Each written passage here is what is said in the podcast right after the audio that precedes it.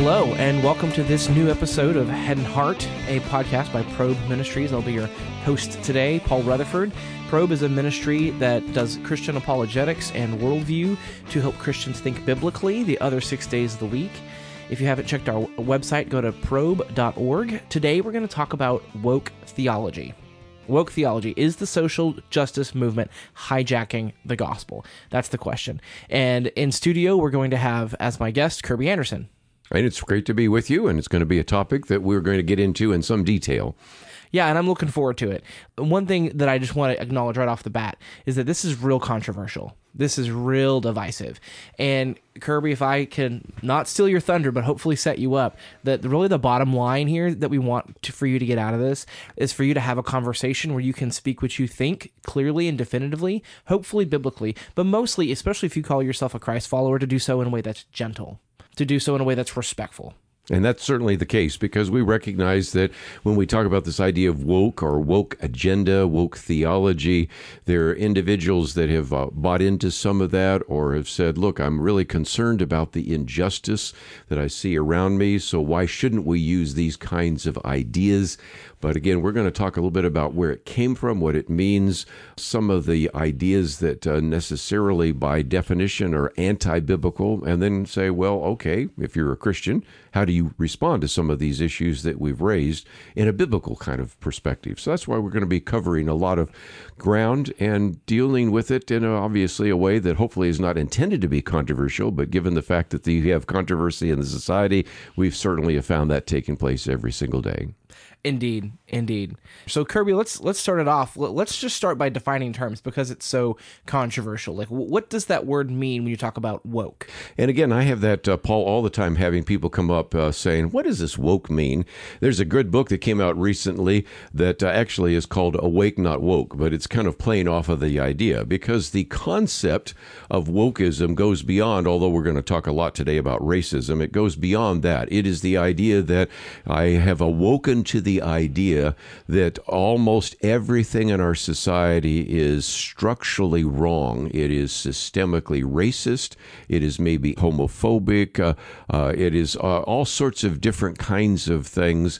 And so as a result, I've become awoken to the fact that even though things look like they're getting better, structurally they are still rigged against individuals. And at its very core, I think it's important, Paul, to point out that uh, there is a rejection of the idea of absolute truth. Matter of fact, one of the booklets we make available is on critical race theory, and I have actually spoken on it before. And I was in New York, and somebody said, you know, I've read some of this stuff, but I don't hear where they say they re- deny absolute truth. They deny any kind of biblical truth. And I said, that's because that's the assumption walking into the door. Mm. The assumption is you walk into any university today, almost any academic discussion is the assumption there is no truth. So if, as Christians, we start with the perception and the understanding and the foundation that there is a truthful basis, then that is the case. And so if you reject the idea of truth, well, then how do you decide what is right and wrong? Well, all of history is really a story of the oppressors against the oppressed. And there are oppressors and there are victims, and uh, history is written by the victors. So as a result, you have things that are sort of anti-homosexual. Uh, they sound uh, like they're really fair, but they're really racist. And so all of these ideas of wokeism, although we'll talk mostly about the race issue, relates to some of the conversations you've had with Sue Boland about gender identity and the rest, because mm-hmm. it just rejects all of those ideas. Hmm. So I hear you saying that uh, this idea woke t- is an idea that while society may seem like everything's good, uh, really uh, there are parts of it that are oppressive to individuals, yeah. that it's structurally out of out of balance, that it's that there there is racism that exists in the system itself. Right. Oppressive, corrupt, and all the rest. And then we use this idea of woke theology. I use it, Paul, in two terms. One, for individuals yes, that don't that. have a religious view, then in many cases, this idea of a woke agenda becomes an alternative a religion, maybe even a false religion, where if you think about this, if you read some of these books that deal with this issue of wokeism, it almost has its own systematic theology. So I use this in an idea that when we talk about woke theology, we mean it in a kind of a woke theology with air quotes. But then on a second level, we also recognize that because I have seen various very prominent Christians sometimes identify problems ever since the shooting of various individuals or the death of George Floyd or a variety of others. You have said, well, maybe we need to really buy into some of the concerns in terms of racism. So today you have these ideas of woke theology making their way into the various churches in America. So I use that term woke theology in two different ways, because in some respects it is an alternative religion. But on the other hand, people, again, sometimes uncritically conform to the culture. Romans twelve, one and two, we should be what? Transformed by the renewing of our minds. But it's very easy for us to be conformed to this culture. Another verse that we always use here at uh, Probe is Colossians two, eight, that we should not be taken captive. And so as we kind of go through this, I want people to understand that some of these ideas that are part of woke theology, like critical race theory, really come from a hostile hostile worldview, a worldview that is hostile to Christianity, a worldview that Christians don't necessarily need to accept, but nevertheless has been given great prominence because of some of the books, articles, and just even kind of the political movement of our society today. Yeah, you know, that's really interesting when you talk about the two different ways you're talking about woke theology. And the, the first one I find really interesting is how it becomes a functional religion unto itself. Because our society now has become so increasingly secular, especially over the last five decades or so. Uh, and so it's just really interesting to, to consider that a religion. You could probably almost analyze it in terms of, you know, what does it consider sacred? What does it teach as truth? How does it do um, worship in formal assemblies? Who are its priesthood? You could probably take these kind of categories of religion, because I have a religious studies background myself. And you could probably look at it that way. That's interesting. I hadn't had never thought about it. Thank you for putting that in there. In addition to the fact that I'm in some ways, it's born out of a Western worldview, which is highly Christianized, or at least has a Christian culture, Christian heritage. And so it's going to borrow Christian terminology. Even that word theology just has itself Christian connotations inside it. So there's two different definitions there. So that's probably a helpful distinction for our listener to consider. Hey, how am I thinking about this term? Who am I communicating to, and how are they thinking about it as well? Just so they can achieve mutual understanding as they're talking about it. That's really interesting. Okay, so you talked about critical race theory, which is something I wanted to bring up in terms of how, how are these two related? Because they seem related, because today we're having a conversation about woke theology, and I have in studio my guest Kerby Anderson, who's my boss, by the way, so thank you for joining me. And Kerby is the president of Probe Ministries, and you're also host of Point of View, right? A nationally syndicated uh, radio program. Mm-hmm. Would you like to tell us anything about Point of View?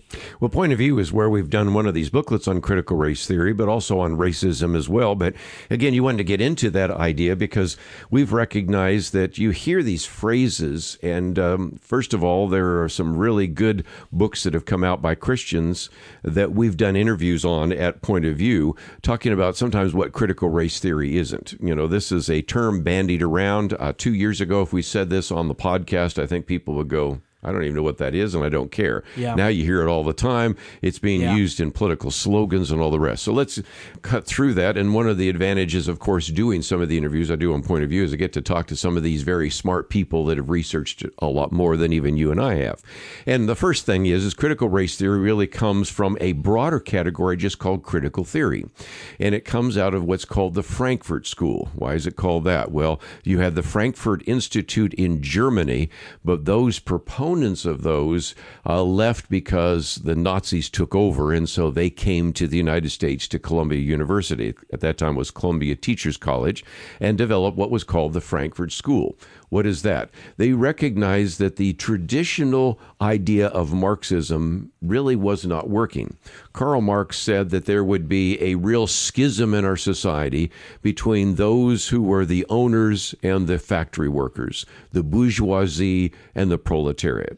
And that eventually there would be a class struggle, and there would be a rising up of these individuals, and they would move to a socialist society and eventually to a communist society.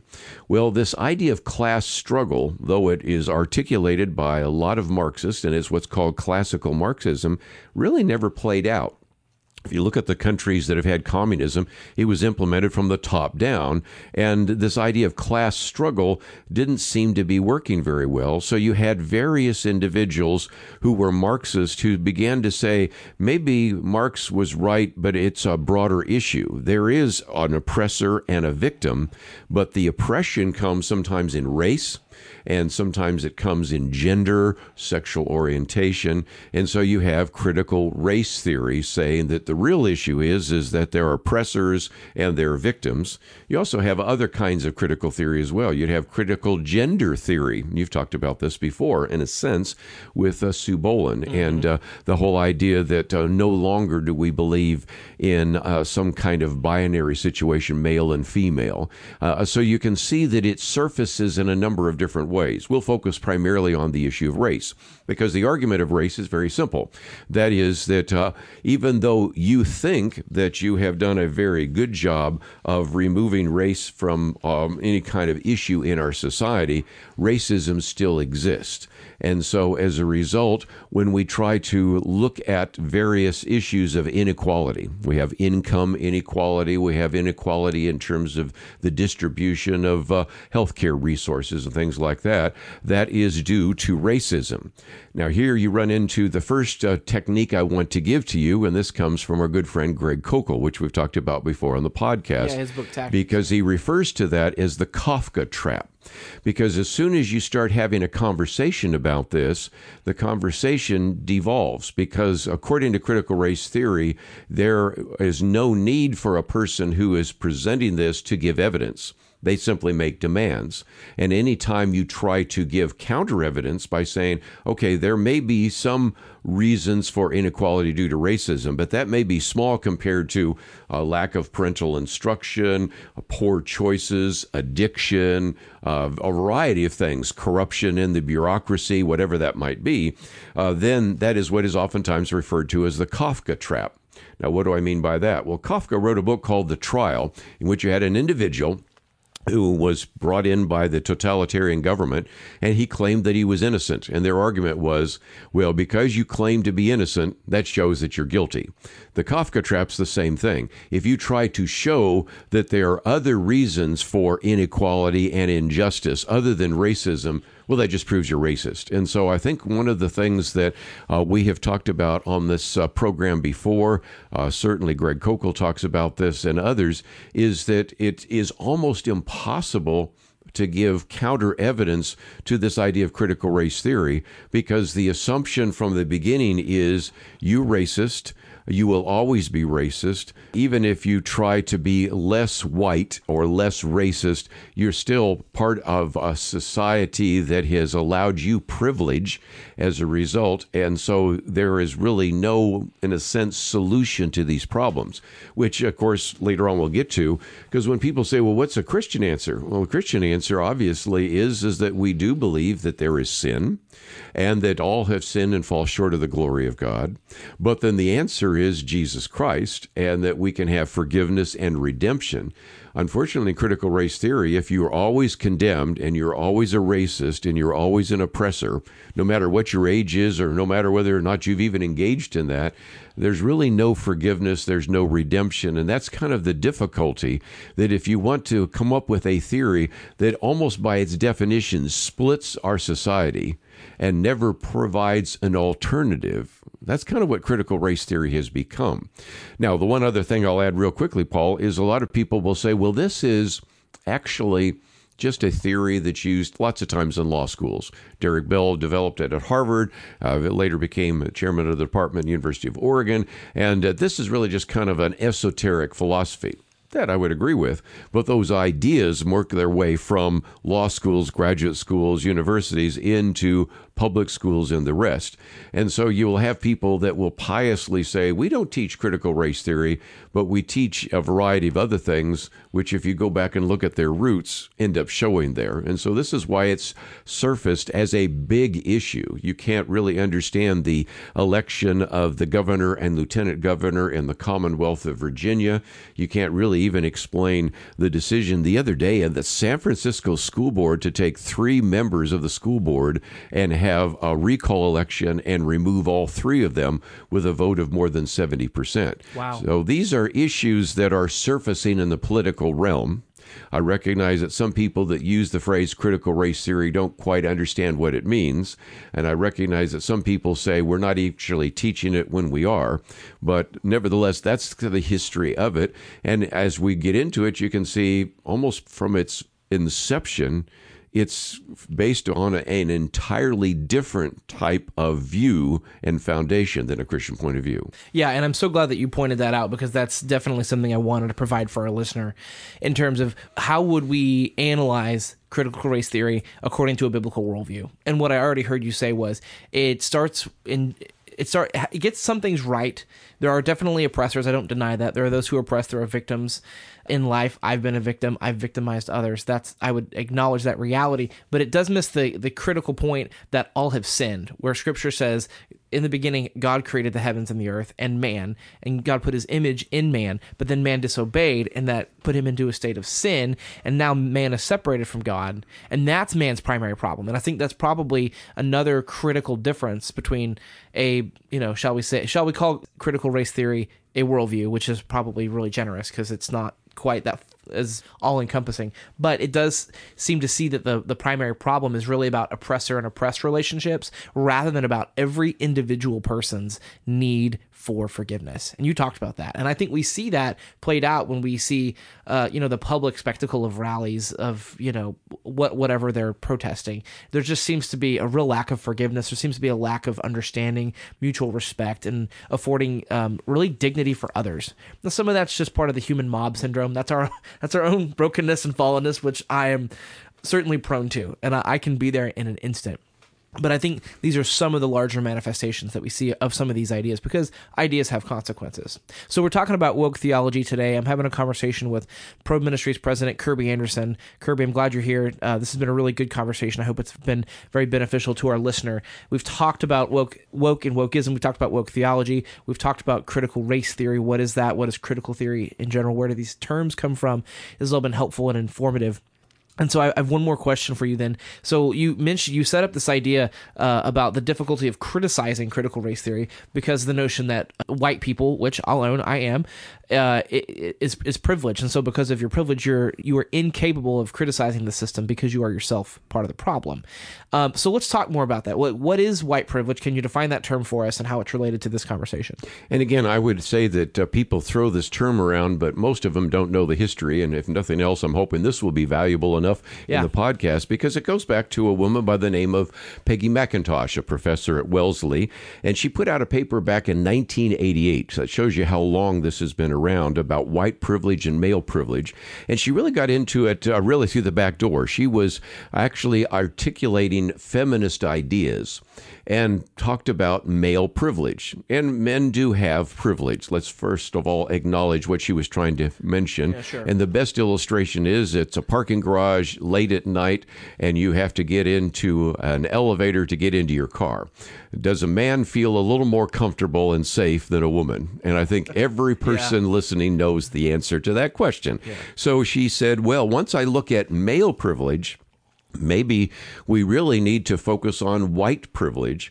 And she came up with twenty-six different indicators that white privilege existed. Now, recognize this is in nineteen eighty-eight, because what I want you to see is, is that some of those were true then, but we've made phenomenal progress since then. And one of those is, uh, number five, I can turn on the television or open up the front page of the newspaper and see people of my race widely represented. Was it true back in, uh, even before she wrote this in the nineteen seventies, that you had Walter Cronkite at C B S, you had David Brinkley and Huntley and others in N B C? Yes, white males. Was that even true in the nineteen eighties? Well, I can use even locally here at Channel eight, you had, I think you had Iola Johnson, uh, for example. Later on, you had John McKay, you had uh, Gloria Campos, now you have Cindy Izaguirre, you have a variety of other individuals. You have both Hispanic American and African American. As a matter of fact, right now on Channel eight, I'll just use that one, W F A A, you have an African American host, a Hispanic American host, and an African American sports sports broadcaster. Matter of fact, the only white male is the uh, person that does the weather. And so you can see that what used to probably be true has changed dramatically now, and that's one of her examples. Uh, she talks about, uh, for example, I can take a job with an affirmative action employer without having coworkers on the job suspect that I got it because of race. Mm.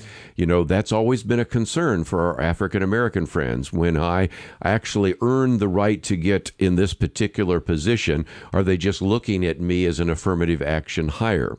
And that's still a problem, and I think it was best illustrated by the fact that the current president of the United States decided, I'm going to put an individual on the Supreme Court that is what? An African-American female. I mean, I feel sorry for the individual, because then it says, I'm going to not look at anybody else except those. So you do have some of that still existing. But I would have to say a lot of that has faded away. One last example, I can choose blemish covers or bandage in flesh cover that are more or less matching my skin. That's a good one. I like this one. Well, and again, you can go to many places. Just go to your local Walmart or uh, Walgreens, and you're going to see some of these things have changed. So I'm not trying to necessarily make fun of it, but I recognize that even as people use the idea of white privilege, yes, that was true, but has some of that changed? And I always like to, as a matter of fact, there was a very good piece that came out with the uh, PragerU. They do these videos, and Brandon Tatum said, you know, what we should do is embrace privilege, because there is privilege. There's not just white privilege. For example, there's born in America privilege. I mean, we yeah, live in an incredibly affluent society, and my daughter over the last couple of um, months have gone to Tanzania twice, because the company she's with also drills water wells. And she's had some kids come over here from Tanzania, and they look around and they say, this is like a movie. We can't even believe this. You have paved streets, and you have uh, all sorts of electronic gadgets, and you everybody drives a car. And so in some respects, recognize, you know, I would say to those individuals who are trying to make a distinction between white privilege and the lack of white privilege for African Americans, if you talk to a real African, to an African American, they're going to go, you have no idea the privilege that you have, or born in America, born to two-parent privilege, uh, born with clean water privilege. I just talked about That's that a, a minute one. ago. Access to advanced medicine privilege. Uh, they've been recently saying that uh, as we've had our eyes on what's happened in Ukraine, that only thirty-five percent of the people in Ukraine have been vaccinated. That percentage is in sometimes almost single digits in places like Africa, other places, because we are so blessed. And, of course, technology privilege. I even put down one, high school diploma privilege. My mother, she only went through two years of high school. I mean, you think of the number of individuals that are complaining about being a victim that have a high school degree, that live in the United States, that have, you know, so I think what we do is we embrace the fact that we have a tremendous amount of privilege, and that should, if nothing else, causes us as Christians to have an incredible amount of gratitude, yeah, right? Gratitude. I mean, First uh, Chronicles sixteen, give thanks to the Lord, for he is good, for his steadfast love endures forever. First Thessalonians five, rejoice always, pray continually, give thanks in all circumstances, for this is God's will for you in Christ Jesus. I mean, in some respects, we should say, I, I agree, there is privilege. But when you look at the incredible privilege of being born in the twenty-first century in America, with all the technological advances, all the medical advances, my grandfather, mm-hmm. I can't count. You know, if he was still alive, he, we would talk about all the children he buried because they died of mm. whooping cough and typhus and dysentery. And, you know, we have one person here on our staff that has Sad. polio. I know of no one else I've ever met other than in the past that has polio. Nobody I know dies of smallpox. I mean, we, we do have a privilege, and yeah, I think we should blessed. really look at it we, in yeah, that way. And once you recognize, yeah, okay, they did identify white privilege, but the other privileges are even more significant. There's lots of other privileges. And rather than trying to deny it, I think we should be grateful for it. Yeah, no, I do too. This has uh, been uh, a really enlightening and informative conversation, Kerby. I really appreciate you sharing this. We've been talking about woke theology today. We talked about critical race theory. We talked about woke and wokeism. We've talked about white privilege and, and some of these, uh, how these ideas are interrelated. you know, Kerby, First Peter three fifteen says to be ready in season and out of season to give a defense for the hope that's within you for believers. Uh, and I totally affirm that. And if you think about a defense for the hope with, that is within you, if you want to think about why any particular believer is a believer, they should be able to defend their faith effectively. And I would, as a principle, pull that out and also affirm that that verse means that we should be able to defend what we believe, even if it's not necessarily about salvation or soteriology or about hermeneutics or about scripture. But really, we should be thoughtful Christians. We should be thoughtful believers of, uh, who think critically, who uh, are careful and considerate about the positions that we take. And so I think that applies no differently here in this case. And so that's one thing I think our listeners should get out of this. If you were to wrap up for the listener, what, what do you think you want to, them to get out of this? Well, first of all, we talked about this idea of truth. And I think that is really a key issue as well. And so, you know, we uh, should know the truth, and the truth shall what? Set you free. So uh, John eight and other passages are just a reminder of the fact that we certainly start with a biblical understanding and a biblical foundation of truth. Number two, we already have talked about this idea that uh, if we really want to bring about change, that comes from the inside out. Mm. And mm-hmm. so we recognize that all have sinned and fall short of the glory of God, but the free gift is what? Eternal life in Him. But more importantly, it changes us from the inside out, because Second Corinthians five seventeen says that when we become a Christian, we become a new creature. Yeah. And so again, uh, for my Christian friends that maybe are flirting with woke theology, I want to ask them a question as we close, and that is, look at the various social movements that have been effective in America. Which ones have been the most effective? And I think we'd say, well, the abolition movement, the suffrage movement, the temperance movement, even the civil rights movement, you know, the attempt to get rid of slavery, giving women the vote, uh, the whole idea of civil rights. What do all of those have in common? They were all based on a Christian foundation. They weren't based on a Marxist idea. They were based on a Christian foundation. What has been most successful in changing society? It has been the gospel. It has been Christian conviction. And so as a result, if we believe that all have sinned and fall short of the glory of God, we certainly want to protect ourselves in that regard. But if we also believe that all have been created in God's image and they have value and dignity, you can see in Galatians, there's neither male nor female, slave nor free. I mean, we recognize Greek nor Jew. Uh, we just understand that we're all under Christ, and we all ultimately have the dignity and value and should be treated with dignity and value. So the Bible gives us all sorts of justification for bringing about change in society. But the solution is, once again, preaching the gospel.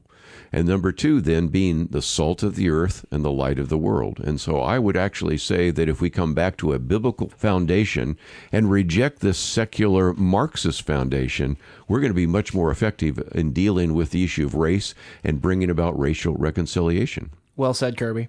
Couldn't have said it better myself. That's fantastic. Thank you for joining me for this conversation. It's a hot topic. It's controversial. It's divisive. But Christians who are doing their job are courageous and bold because we're set free in Christ. Our security is in Christ, and we need to be the ambassadors for Him, to speak truth, uh, to be prophetic voices in our culture because it needs it. So thank you for that wrap there, Kerby. Listener, I hope you've enjoyed this uh, podcast. This is uh, Head and Heart by Probe Ministries.